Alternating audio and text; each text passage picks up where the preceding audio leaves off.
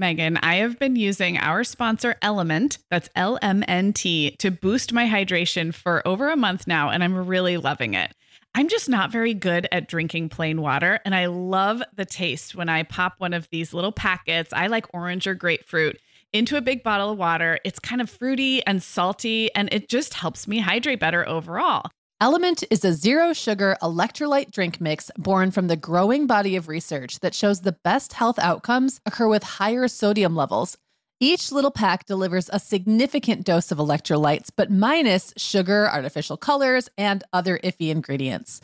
Element's flavors are so unique, like fruity watermelon salt and spicy sweet mango chili. And we're going to set our listeners up with a variety pack so you can find your favorite. Right. You can receive a free Element sample pack containing 8 flavors with any drink mix purchase when you purchase through our custom link, drinkelement.com/momhour. That's DRINKLMNT/momhour. This offer is available exclusively through our partnership and is available for both new and returning customers. And if you're an Element insider, you'll have first access to Element Sparkling, a bold can of sparkling electrolyte water. Again, it's drinklmnt.com/momhour. Hi, I'm Sarah. And I'm Megan. We're 2 moms with 8 kids between us, from little to grown. We're in different areas of the country and in different stages of life. But we both know that motherhood's a lot easier when real moms share tips and encouragement. And remind you that it's really all going to be okay. We're not experts. We're parents who've been there. We're not perfect. We're real. Welcome to the Mom Hour. Everyone, and welcome to episode 342 of the Mom Hour. I am Sarah Powers here with Megan Francis. Hey, Megan. Hi, Sarah. So we're talking about fun today, or not. Lack thereof. Lack thereof. I mean, I hope this is someone's first time listening. If so, please settle in, but let me educate you for a bit. So we have a bit of a reputation on this show, an early reputation for openly hating fun, and that fun is in air quotes. We had a very early episode in 2015 where you talked about how you hated pushing kids on the swings, and we both talked about hating parades. And I don't know, we just, for an hour, we talked about these things that are supposedly fun with our kids that we do not enjoy. And that either repelled or attracted a lot of listeners. Probably both. Into it was a community. Polarizing situation, yes. I mean, to the point that just last week, Megan, you posted about taking your older kids, your teens, to a water park, and you had a lovely little essay on Instagram, but someone was like, this is not very fun hater of you to go to a water park. I saw that, and then I felt like kind of like, do I need to defend myself because I went to a water park with my kids? Now, the funny thing is, even in the time that we recorded that episode, I would not have ranked going to a water park as the kind of fun I didn't enjoy, because I did enjoy it. So it just shows you that, like, it, you know, your miles may vary when it comes to what in your life is in the category of this ain't fun. And it's supposed to be, in my life, taking the kids to the water park was always at least moderately fun. Mm-hmm. And now has become a lot more fun in some ways because I don't have to do all those things that I used to have to do, like watch them. There's no swim diapers involved. There's no swim diapers involved. And there's no, like, you know, there's no me sitting literally in tepid water up to my waist. You know what I mean? Like, you kind of sit in that shallow end. You're just like sitting there with a baby crawling around in the water. I mean, that was my life for a really long time. I still found it reasonably fun. Like, there's a grand spectrum. And then there's things that are really not fun, and there's things that are okay fun. Like, they're good enough. The ends justify the means. Well, and it's so individual, as you said, and I'm glad you brought that up, because let's be clear, like, part of talking about what's supposed to be fun and what isn't fun for us is I think it actually gives other moms permission to have actual opinions about the ways in which they make memories with their kids. And that is, I know we're laughing a lot, but that's like fundamentally important. If you as a mom feel like everybody loves library story time and you hate it, but you can't say that out loud, that's a bummer. I think we all get to have opinions about what's fun and what's not fun. And the other thing is, I think it opens up the conversation about how do we have fun with our kids? Okay, great. So, like, for you, the water park was not a no-go. That was on the list of things that, like, okay, it might be a hassle, it might be hard work, but I can have fun at a water park. And for someone else, that might be like a never fun situation. You know, that also reminds me of things that when, like, how personality driven this is and how it's not the category of fun necessarily that eliminates it as a fun option for you, but can be like the specific way that it plays out. So an example that you just mentioned was library story time. I remember actually our library story time when I had like 3 young kids. I think Will was 5, Owen was 3, and Clara was a newborn, or maybe I was still pregnant with Clara when we used to go. And after story time, there was a craft and I wanted to stab my eyeballs out. A couple of reasons. First of all, so the parents, each parent got like a role, like a job to help. Oh, and so you would walk around with, say, the bag of cotton balls, and you would dispense 3, no more than 3 cotton balls onto each child's craft area. And then, you know, somebody else would give a dab of glue. So it was to me the most stifling and pointless kind of crafting that there is. It's literally just kids gluing these 3 cotton balls they've been given onto the spot where an adult put a piece of glue. Like it just, what is the point? Why are we even doing this? Now, I was never the parent who hated letting my kids do crafts in my kitchen because I don't care about mess that much. So you know what I mean? Like some parents would be like, oh my gosh, I have to get all this stuff out and they're going to wreck my kitchen. And I was like, destroy the kitchen. I don't care. It buys me some time to do something I like. I'll deal with it later. Right. Very different reason why craft, like an organized craft time in a group, made me really feel very, I don't know, like I was crawling out of my skin. And why doing it at my house felt totally different. And that's partly personality. That's partly where you're at, like what stage you're in with your kids. There's so much to it. There is. And that's where a good time to bring in the quote that gets thrown around a lot from Amy Poehler, which is good for her, not for me, or good for them, not for me. So like our giant disclaimer in this episode is like, the whole point is not that the fun that we hate should be the fun that you hate. It's actually the opposite. Like, isn't it amazing that we live in a world where some moms love to craft with their kids and some moms hate it, and there's room for all of us. So we're not hating on your favorite activities with kids. We're actually giving you permission to hate something maybe that we love. So this is going to be fun. We are going to talk about some things that are quote unquote supposed to be fun with kids that we think are not. And then we'll talk about like whether those things are kind of never, ever fun, or maybe like you said, it's situation dependent. We have a couple ideas that came through from our contributor team and some familiar categories of fun that I don't think we'll ever change our minds about. So this is going to be fun. Sarah, we both know this time of year can be crazy. So this is a great time to get ahead with no prep, no mess meals from our sponsor, Factor. I love how these meals are ready to eat and delivered right to your door. I mean, you can't beat that convenience, but most importantly, they're seriously delicious. Yeah, Megan, I agree. Our whole family was impressed with the quality and flavor of Factor meals we tried. And it turned out to be a great option for my teenagers when they got home late from a theater practice or came home from school super hungry. There's zero prepping, cooking, or cleaning up. Factor meals just need to be heated for about 2 minutes and they're ready to go. Yeah, and for any listeners with wellness goals this month, Factor has 6 menu preferences to support your lifestyle, whether you're trying to boost your protein, avoiding meat, or simply focusing on well-balanced meals. And you can pause or reschedule deliveries to fit your lifestyle. Make today the day you kickstart a new healthy routine. Head to factormeals.com/momhour50 and use code momhour50 to get 50% off your first box plus 20% off your next box. That's code MOMHOUR50 at factormeals.com/MOMHOUR50 to get 50% off your first box plus 20% off your next box while your subscription is active.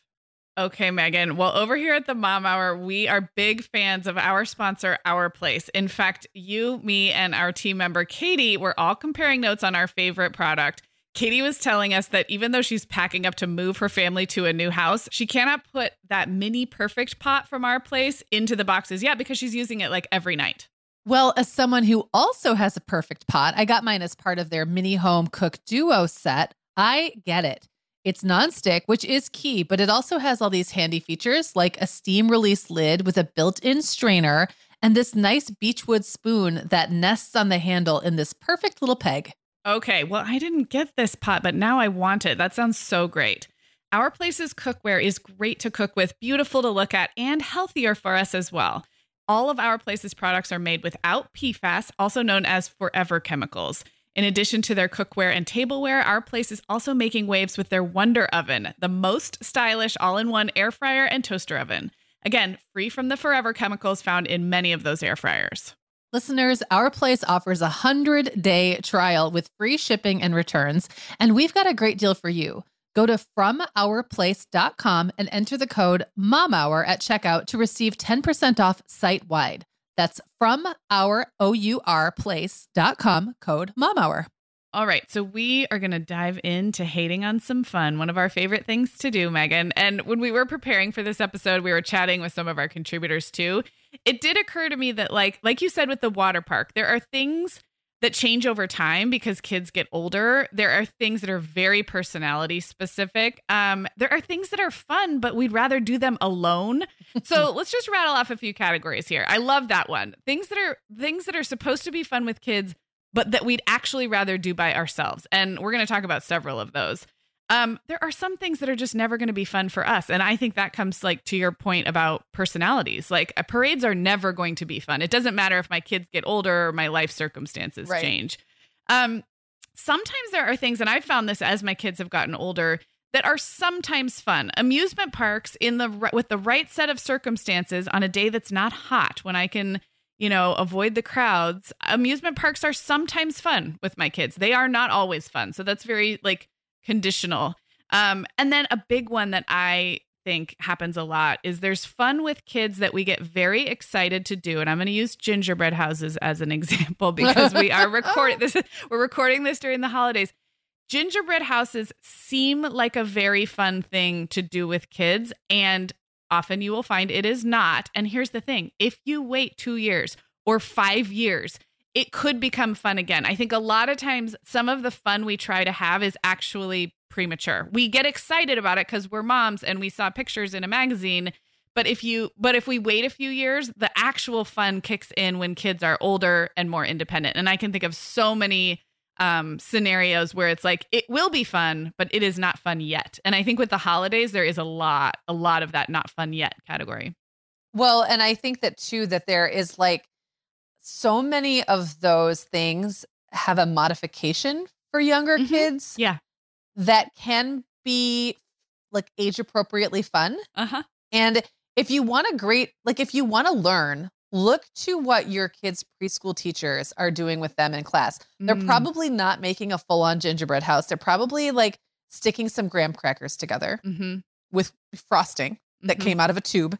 Mm-hmm. It's what are the parts that are fun? An amusement park, probably not going to be fun with a 3-year-old, but maybe there's a little tiny area of a local zoo that has a little ride that you get on or something like that. We have those around here where there's the one little place you can pop into that has the one ride that's toddler appropriate. Right. And that's legitimately fun. And then you're not overwhelmed by standing around on hot pavement when your kids can't even go on 3/4 of the rides. There's almost always some little slice of the not mm-hmm. fun thing that you can take out and actually make it fun. And I actually think looking to the things that your kids are doing with the people who do this as their job, yeah. have a career in making not fun things fun. They know what they're doing. So pay mm-hmm. attention. And then I would add one more category. And that is the things that are fun for other people to do with your kids. Yeah. Let yeah. them do it.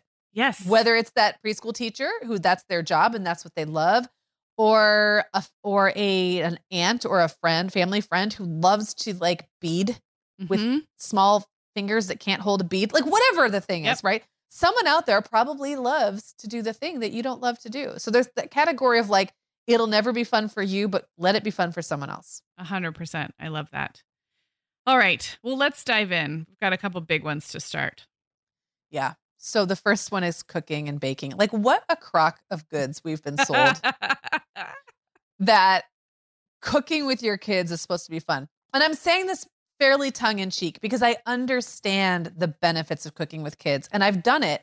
All of my kids have been in the kitchen with me from an early age, sometimes literally strapped to my body, sometimes perched on a counter. I actually remember writing a blog post way back in the day, when Clara was a toddler. I remember this too. I remember reading it. And I had to defend sticking her on a counter while I cooked because it was the only way I could cook without mm-hmm. having, a barnacle hanging off of my leg and whining, which is not, mm-hmm. it's just not sustainable. So I would sit her up on the counter and hand her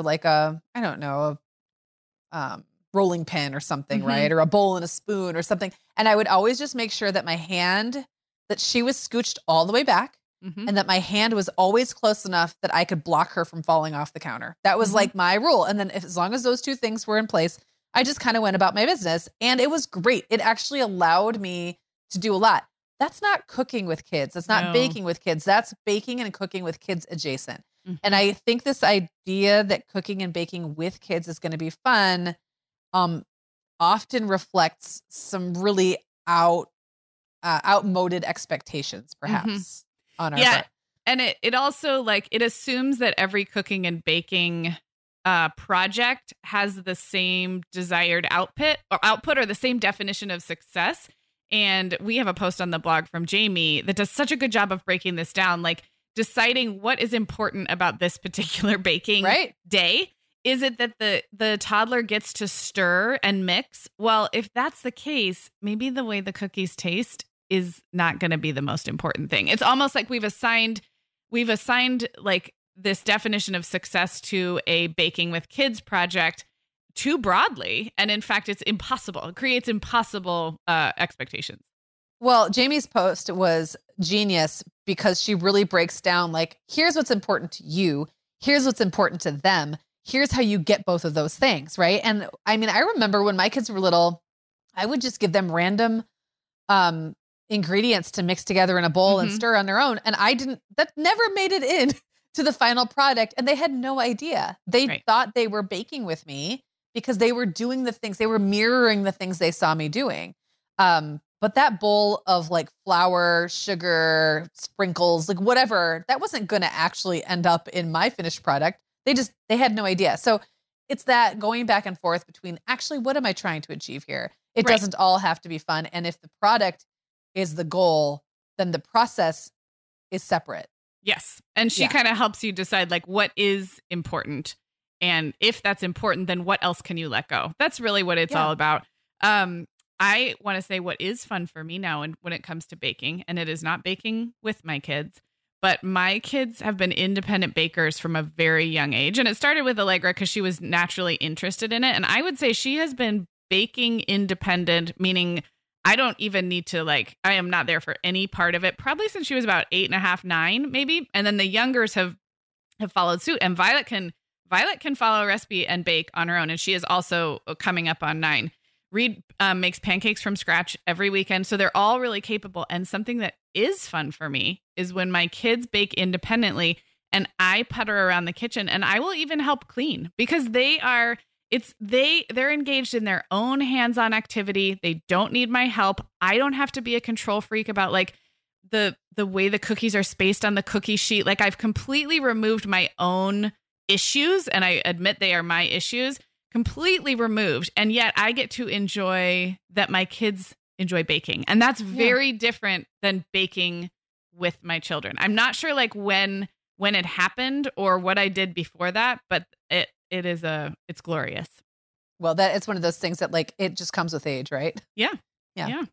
Well, let's talk about crafting. You mentioned it when you talked about the library. So here's crafting is a big category. And I actually, like you, I don't mind when kids do some open-ended crafting and I'm sort of like hovering around as an assistant. That's okay with me.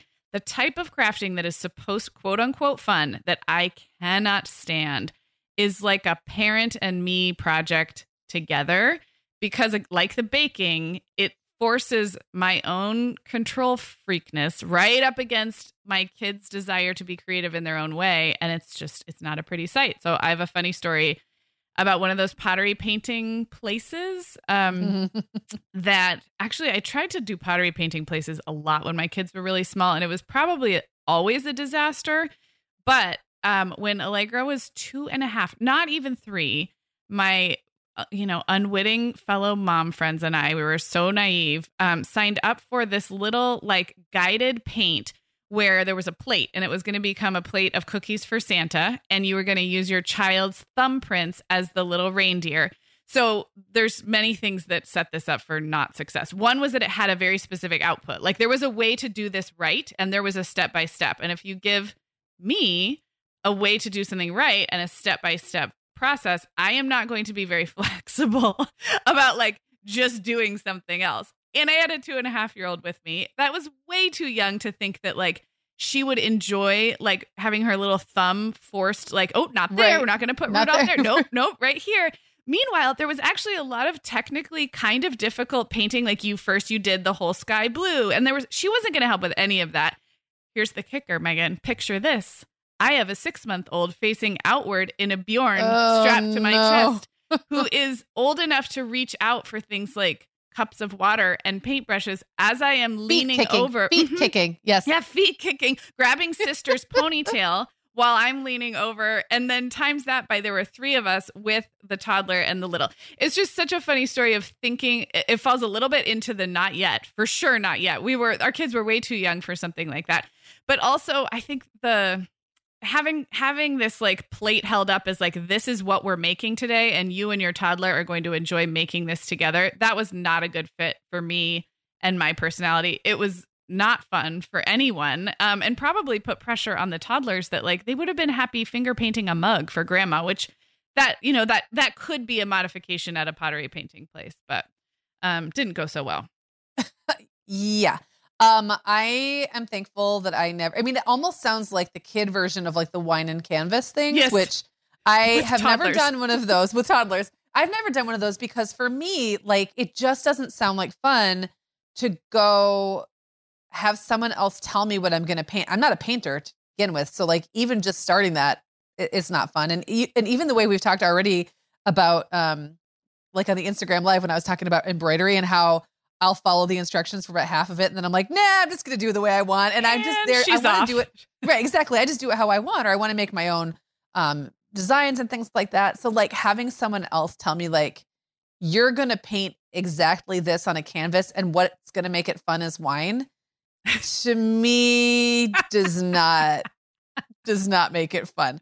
I will say that I don't mind offering my kids pre-cut or like, I don't mind giving them some inspiration and some like pre-curated supplies that they can then do whatever they want with on their time. Right. And I can just kind of be doing my thing, like puttering around. I don't even mind cleaning up the mess after. I'm not a fan of glitter, but like, I don't mind cleaning up that mess. I just don't want that expectation that, for probably different reasons from you, but still, yeah, that expectation that this is what we are creating today.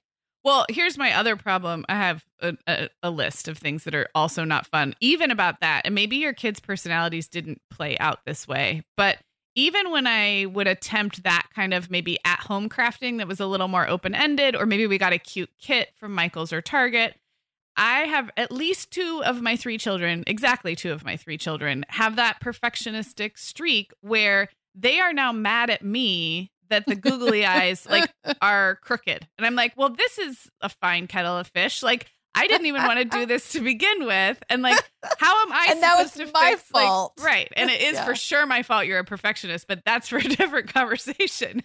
So like, kids getting mad about that the art project isn't going their way is like a double trigger for me, because it wasn't fun to begin with, and now they're somehow like not even happy with just the ability to like play with art supplies. So yeah, not a fan. That's not a great combo. But 'tis the season to talk about cookie decorating, and it also kind of bridges these two categories that we've talked about, crafting and baking, right? So were your kids the type that you could hand like a knife and some frosting that you already colored or that you bought colored, and some, say, sprinkles and like, I don't know, those little metal, like those little balls, not metal, but little balls, and say, hey, go at it, and they'd be happy? Or were they mad at you about that?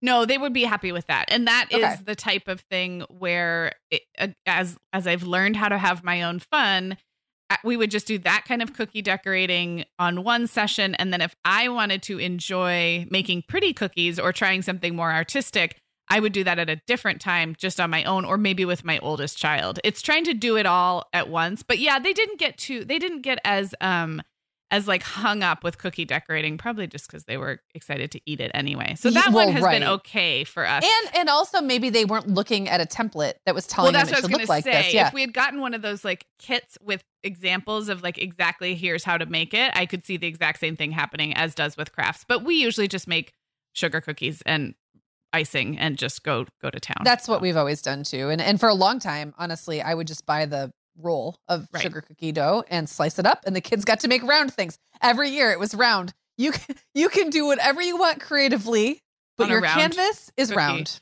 Well, that was another tip from Jayme, was that if this particular baking adventure's quote unquote fun is in the decorating, don't spend your time on a homemade recipe.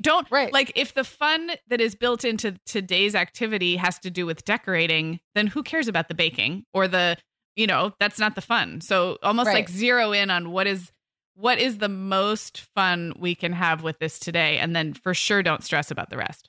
Yeah. Well, all right. Well, the next category, this was me that brought this up, and maybe this will make some people laugh and roll their eyes, but I just have to say, yoga is something that I have loved for decades now. And I have a very specific memory of when, and I think you could apply this to a lot of different kind of, I don't know, not fitness, because that's not why I did yoga, but like a more mindfulness type of thing, like a mommy and me meditation, whatever. Mm-hmm. I remember going to mommy and me yoga when I had, and I think it was Owen, might've been Will. Maybe I did it with both Will and Owen, because that would have been around the time that I was very kind of involved in the yoga-y, natural mom community in my town. And I just remember going to this yoga class and thinking, this is just miserable. This is not yoga. That's what I remember thinking. Like, I can't even go 5 minutes without having to go like leave my mat and go sit against the wall and nurse, or change a blowout diaper, or walk around the room with a fussy baby. That all the things that I loved about yoga became kind of stripped away. And it was just parenting in a room with a bunch of other people with like a good smelling aromatherapy thing going on and music. And then other people doing very like stripped down versions of yoga poses. And I was like, man, I could do all this at home for free. Like, why am I here? And I think that for me, it was that what I needed from yoga, it was not social time for me. What I wanted and needed to get out of yoga was not being served by trying to do yoga in a room with 20 moms and babies. Now, there was something really beautiful about it. There was something really beautiful about the idea that we're all there. We all have little babies, and like, it's totally okay for any one of us to scoop up our baby and go nurse him or her at any time or whatever. Like, there was something really nice about that. But I wasn't there to be in community. I was there to do yoga, and I didn't have childcare. And I thought that was the way that I could have that. And it wasn't that. It was very frustrating to me. And I think there's probably like that example of like the thing you really want for yourself. Mm-hmm. So you try to get it by doing like the mom and me version of it. And you don't, it's like not good for anybody. Right. That I think is such a common theme of things that are supposed to be fun and aren't. Yeah, I think that's a really good point. And I think there's like such a broader lesson there into paying attention to the things you miss of doing by yourself, because it is a common mistake to try, like you said, to loop small children into a thing to serve a need that you have. When we talked about our guesting and hosting, like holiday parties, we talked about like moms do need to go to a party. We do need a night out. Doing that with our children in tow is a completely different experience. So, yeah. Yeah. I would say that mommy and me, anything has the potential to be not fun. And it is one that's, I think it strikes a chord with people, because people then get very, not defensive, but mommy and me classes or experiences can also be profoundly helpful in creating community, meeting new friends, having a place to go with your baby. So they absolutely serve a purpose, but they can also feel like torture, and they can also not be at all fun. And I think it's a real trial and error in early motherhood to find the one that doesn't feel awful to you. So I'm just saying that out loud in case, on the one hand, we have people listening who are like, oh my gosh, I thought I was the only one who hated mommy and me music class. Like, I hate it. And then on the other hand, on the other extreme, you have people who are like, are you kidding? Like, that's the thing I look forward to every week. That's where I met my only friend in the world. And it's like the only day I feel like I can dress my baby in a cute outfit and go talk to other adults. So I see both extremes and everything in the middle. But I also want to say that a lot of mommy and me experiences are quite expensive and not fun. And I think, yeah. I think that for me, the ones that have actually been the most fun, either the group I wound up with was awesome. And you can't plan for that. Like you, there's no way to know when you're going to go into a group that just gels and like you said, creates that environment where you can meet that bestie or that little group of moms that now become your people. And the one where I have no expectations of wanting to do that thing for the sake of that thing, right? Like where the thing itself is totally separate. So for me, like mommy and me music also made me crazy because I really like music. And that was not music. That was like, you know, banging things. And like the one that I went to, again, very like, I'm sure they all vary, but the one I went to was just baby cacophony, which is fine if that's what I'm expecting. Or if the baby noises are happening and the adults are talking over their heads to each other, that's great.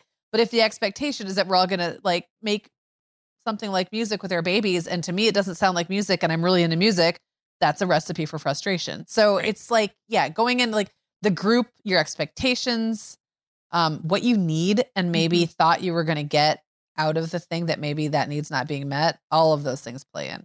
Yeah, agreed. We are welcoming back Vionic as a sponsor today. And Sarah, I will be honest, I was sorting through my warmer weather wardrobe the other day, and it could seriously use a refresh. But you know what's good to go? My shoes. I've got a great selection to choose from thanks to the Vionic Vitals collection. And lately, the pair I keep putting on again and again is the Uptown Loafer. I have two pairs, one in sand suede and the other in camel leather. But please don't make me pick a favorite. Oh, I won't. I'll let you keep both. That's so funny, Megan, because I was a little jealous of your Uptown Loafers. I was the last one on our team to get a pair, but I just did. I also got mine in the sand suede, and I think I've worn them like 4 times this week. They really finish off a cute spring outfit. The Vionic Vitals collection has the best essential styles for everyday wear to get you ready for spring. And no matter what shoes you choose, you'll be on the go in comfort because every single pair of Vionic shoes delivers their trademark VioMotion technology for a difference you can feel. Vionic sandals, sneakers, and flats all offer incredible support, stability, and cushioning, and every pair comes with a 30-day risk-free trial, so it's easy to try them out. Use code TheMomHour15 at checkout for 15% off your entire order at VionicShoes.com when you log into your account. That's a one-time use only. Vionic Shoes. Wearable well-being for your feet.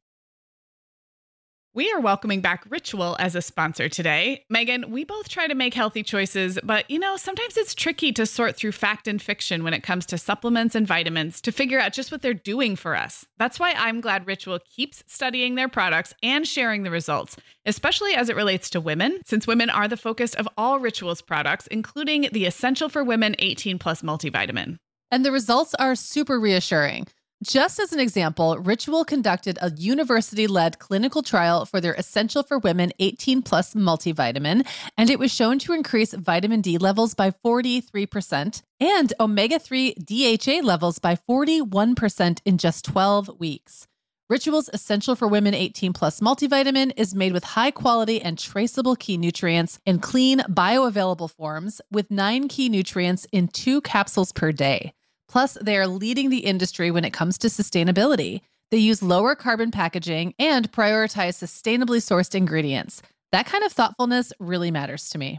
No more shady business. Ritual's Essential for Women 18+ is a multivitamin you can actually trust. Get 25% off your first month at ritual.com/themomhour. Start Ritual or add the Essential for Women 18+ to your subscription today. That's ritual.com/themomhour for 25% off. All right, Megan. So here we go with some more things that are supposed to be fun, but very much aren't, at least to us. And these next ones, I think, are geared a little bit more toward older kids, which is funny because we keep saying that some of these things get a little easier and potentially more fun when you're out of, I'm going to say like the preschool, kinder, like when you're ages 6 and 7 and up, a lot of these things naturally get more fun. But I have a couple of things that are still not fun, and I have older kids. And the one that I thought of is listening to music with my children is not fun. And I keep thinking it might be fun, and it isn't. And I have a couple of examples. When they were littler, they'd listen with me to music that I liked. And sometimes they'd ask questions like, oh, what does that song mean? Or what are they singing about? Or can we? And I thought it was really cute because they would start to like maybe music that I liked. And for a hot second, it felt fun. And then one of two things would happen. They'd either want it on repeat, and pretty soon I would start to hate music that I used to love, because it's just they want over and over and over and over again. Or I just stopped associating it with like something that was my own, and it just became somehow integrated into like kid time, and it lost its luster. So I have not super enjoyed listening to music with my kids, including like all the way up through this year. It's not that I don't like the music they like or that they don't like the music I like. It's that somehow the act of doing it together makes me hate everything. Okay, so I love that you're sharing that. It's very opposite from what my mostly experience has been with my kids, because for the most part, listening to music together is a super fun part of our life, like especially because a couple of my kids are really good DJs, like road trip DJs. Okay. And we have a couple musicals that we all love to listen together and just like sing at the top of our lungs. And that's really, really fun. Here's two places where it gets super annoying when you have teenagers. One is that they now have their own really strong opinions. And you know this because of Allegra, about like what they love. And some of it you might find annoying, or maybe you just don't want to listen to it on repeat forever, but you feel like you do kind of feel like you need to nurture that. And so what I find myself doing, especially on road trips, this is where this plays out. My kids will troll me in the kitchen a little bit and come in and like mess with my Google Home and make her stop playing what I want to hear and play something different. But that's my realm, and I can kick them out at any time. And they know that I will if they push it too hard. In the car, it's harder because I can't actually open up the car door and throw the kids out on the highway. And usually I'm busy driving. So like someone else is in control literally of the music. And I will literally just look out the window and put a smile on my face, like the smile that says, I'm mildly amused with you right now, but you're really close to the edge of making me very mad. So I plant that little smile on my face, and then I completely zone out. Like I'm not even in the car anymore until they're done listening to Juice WRLD or whatever it is that they're listening to. And then we can get back to this because there's plenty of music we all love together. Another example, I was on my way back last week from the water park. That actually was fun, but Clara was with me and the boys had all gone in one car together. So that's a new thing that will happen when you have driver kids. Like sometimes you split the group up, and all the way home, Clara wanted to listen to Dear Evan Hansen. Now, that's been one of our family things. We listen to Dear Evan Hansen on road trips. Typically, it's Will in the front seat. He and I like play off of each other. Like he does all the guy parts. I do all the girl parts. It's great. And I really wanted to listen to it, but the traffic was really bad. And it was the kind of, I had been in a water park now for like 24 hours, and they're very loud. Yes. And I just kept saying, Clara, honey, I'm so sorry. I just want to zone out. I just don't want to listen to that right now. And so I got my silence, and like about 45 minutes from home, I stopped at a rest area, went to the bathroom, got myself together. I got in the car and I'm like, okay, now. So we listened to Dear Evan Hansen for like the last 45 minutes, but I just couldn't, like, it sounded, I couldn't fake it. Like she would expect me to sing along. I knew I didn't want to. I couldn't pull that off. So anyway, I hear you. And we've also both talked, Sarah, about how awkward we feel about listening to like podcasts in front of our kids. Yes. I think we've talked about it on the show. Yeah, we have. Where like actually podcasts and music to a certain extent feels like a very kind of private, intimate thing. And I think that is very true for me. So it's like having these three intruders in my in my music listening experience, or being dragged into theirs against my will. But I'm not going to say we've never had things that we truly can enjoy together. Hamilton had a good run for like, gosh, 2 or 3 years. Before they kind of outgrew it, and we all got sick of it. So we've had our moments, but maybe that's still ahead. Those road trips, they don't even agree on their own. Like they each don't even like their separate music. So it just feels like there's a lot of that internal age that you're at. Yeah, that's hard. What you really have to do is get Reed to the age where he likes Allegra's music, and then Violet just due to sheer FOMO, yeah, will go along. Yeah. But you have to have the the majority. 2 out of 3 rule. Yeah. Yeah. Exactly. Yep. Okay. So this next one came from our team member, Katie. I love this because I don't know that this is something I've actually done on purpose in my family, but probably by accident. So she says, not fun yet. Any kind of family competition. As well call it one kid cheers while another wails. And I'm thinking back to like the kinds of competitions that my kids would do on their own, like who's the fastest to get to the mailbox or whatever, you know? And usually, yes, that's exactly how it wound up. One would fall on their face and cry and the other one would get there and I would just be irritated. But I do know that sometimes like competitions are built into family culture. And I guess sometimes it's fun, ? I mean, yeah, I related to this a lot because my youngest child is my most competitive, and that is not a great mix because when you're the littlest, you just aren't going to win a lot of those spontaneous competitions. And like you said, ours have been more like, I'll race you to the end of the hallway type thing. But I can think of times where we have thought it would be fun to have a guessing game competition or like see who can get closest. It's not fun. I agree with Katie.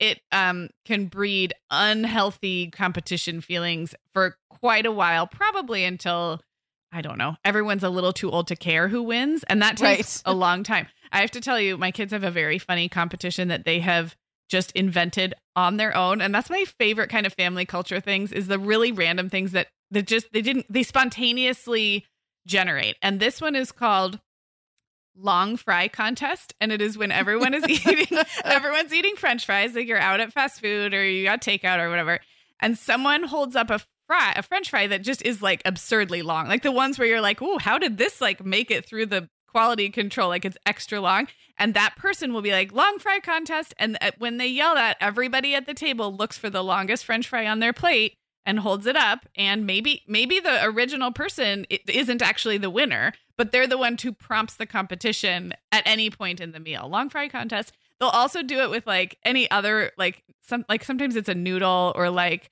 they'll be like, you know, short noodle contest, and then you hunt around and you find your entry. Okay, I love this. Do you find that the kids specifically don't like hoard their longer or shorter noodles or fries because they think at some point they might be called upon? I don't think they do because it's usually such like, it's so spontaneous and we're usually mid conversation about it. It just could pop up anytime. And it pops up when anybody discovers that they have an unusually long French fry, and then it immediately everything stops. Long Fry Contest.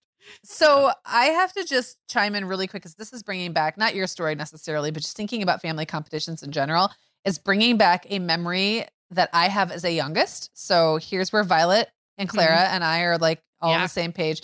One of the like most frustrating moments is when you're finally old enough to actually win some competitions. Yeah. Nobody cares.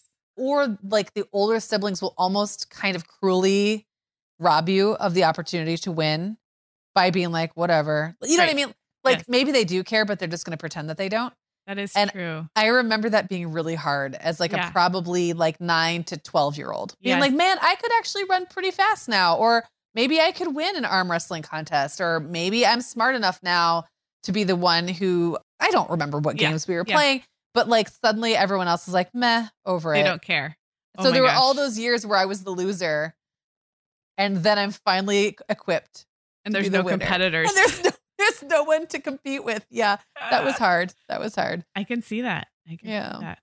Okay, well, I have another one that is currently not fun in my family and that I tried to do recently and it was not fun. And that is leisure shopping. And by leisure shopping, I mean kind of window shopping or popping in and out of cute shops. And with the pandemic, of course, we didn't do that for a long time. And Violet she actually does love to shop. She loves things. She loves new things. She's like a shiny object, person. And I made the mistake of thinking, well, I forget why we were downtown. I said, we have an hour to kill. Let's just walk around a little bit. And she said, Mommy, I don't have any money. And she doesn't get an allowance yet. And the older ones do.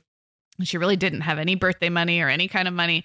And I said, well, that's okay. We're just going to pop in and look. And she said, Mommy, I don't like to shop. I don't have money to buy. And she, to her credit, she looked me right in the eyes and said, I don't want to do this. And I was like, yeah, but you know, we hadn't been downtown Santa Barbara in a while because of the pandemic. I said, let's just walk around a little bit and maybe we'll pop into a store. And she tried to warn me.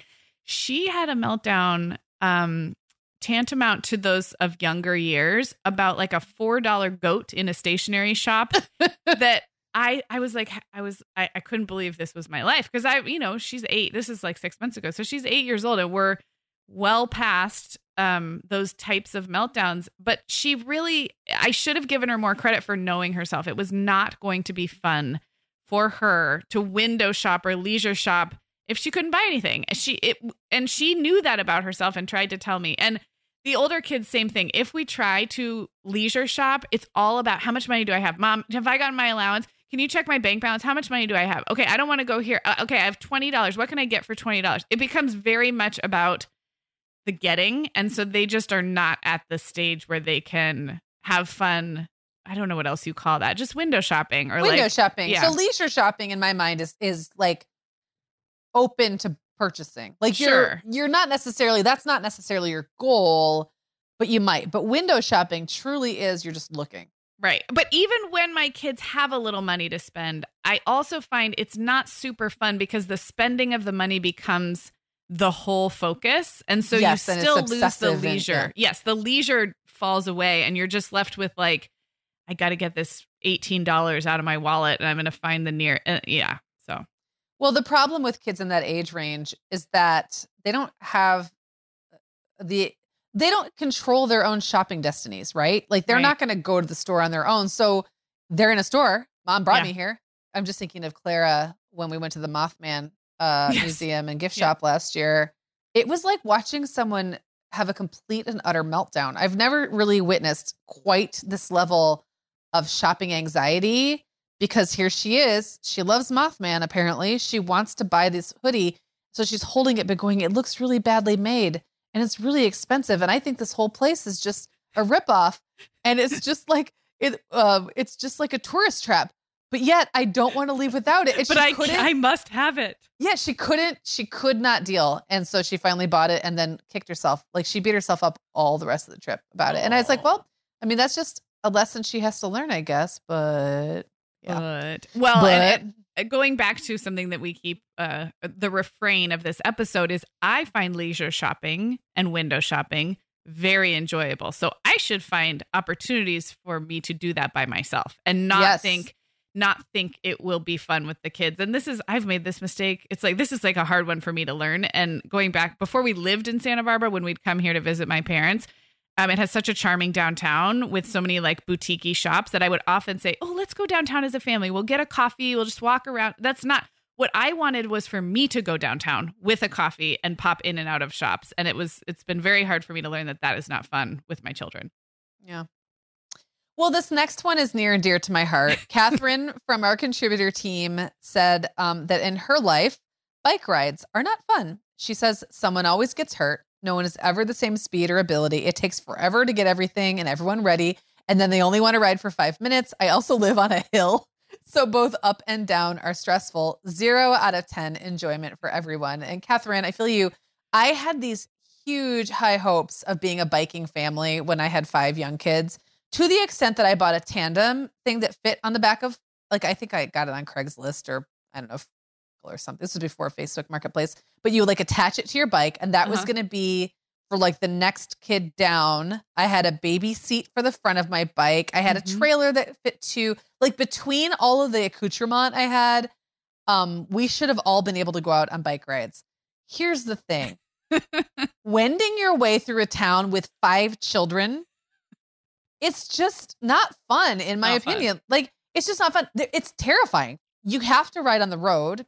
You can't do it on the sidewalk, and you shouldn't anyway, but you can't trust your slightly older kids, like your 10-year-old, to stay in the appropriate area. And you really can't trust drivers to know what's going on, especially in a small town where, like, it's not that common to see huge family groups out in the street riding. Right.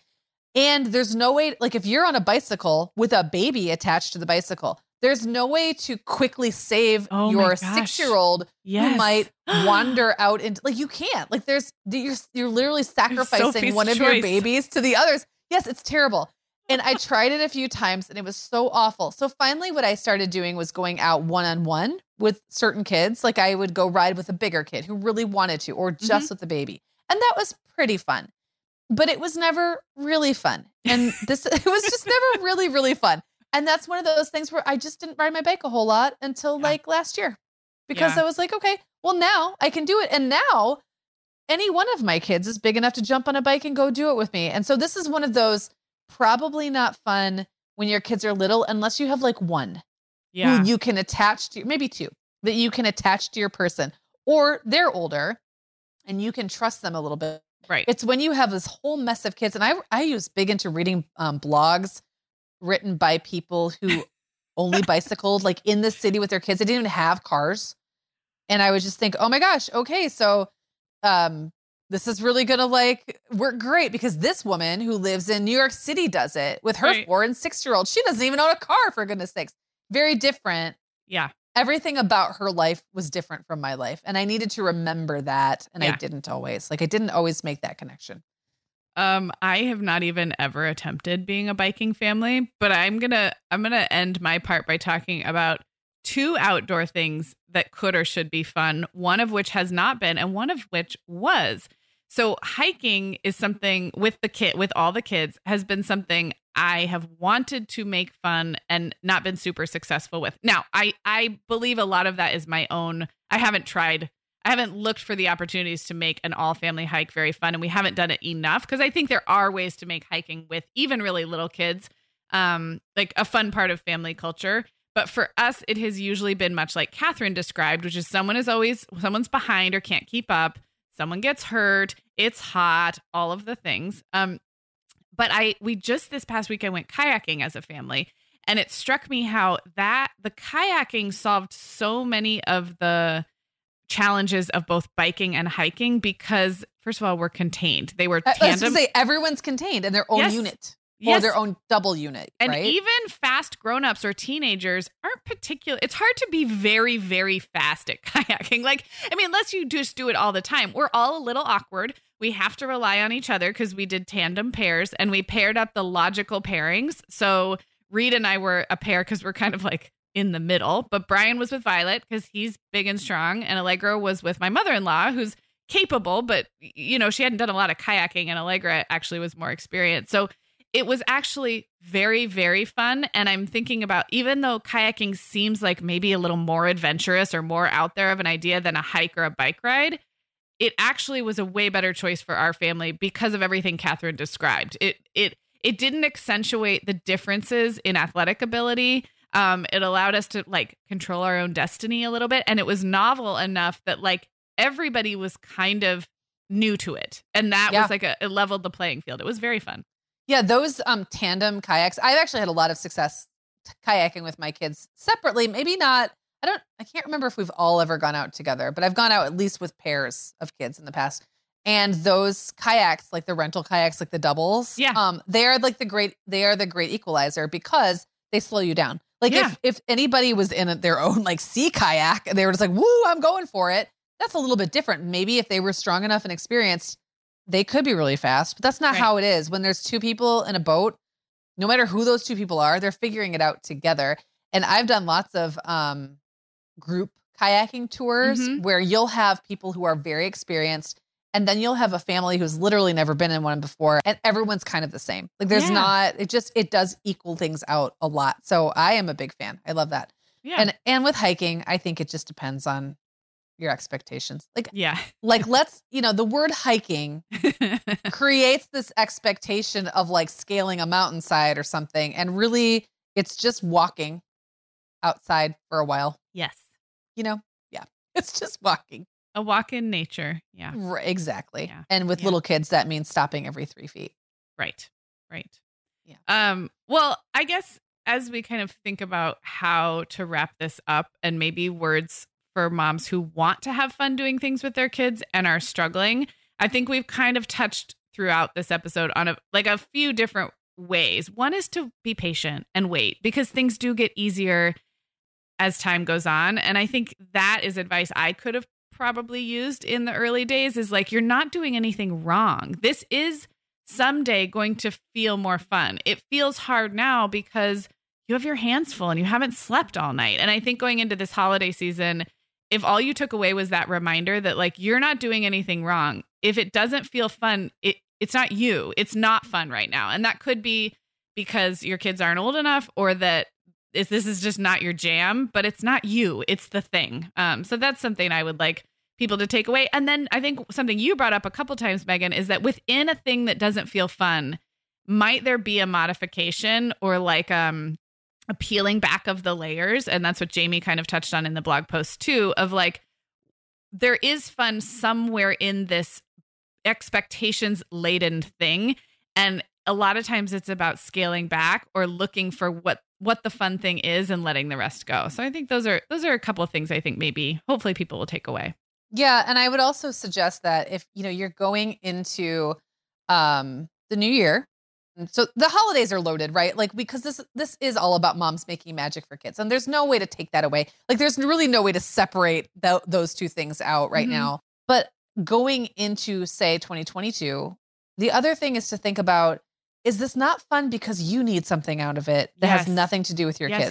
Yes. And so if what you really, really want is to go to yoga or what you really, really want is to learn how to play an instrument or pick back up an instrument you haven't, or if what you really, really, really want is to make an amazing baked good, like a beautiful, I don't know, pastry of some sort, then you can invest time in yourself doing those things. That does not have to be kid-centric. And I actually think you'll have more fun if you do stuff with your kids where you don't care about the outcome. Yes. Like, where that is not the point. And that's the beauty of being a mom. Like you're the decider. Yep. You get to decide which things you can't do it all. So decide the things you're going to do and don't assume that the things you love are going to be fun to include your 2-year-old in. Right. Do the things you love because you love them in a way you love and include your 2-year-old in something where you're the 2-year-old, right? Where you're both just like equally, I don't know, kind of dumb about it. I think that's like a fun way to do things too. It's like no expectations, no skill. Yes. Just whatever. Yep. 100%.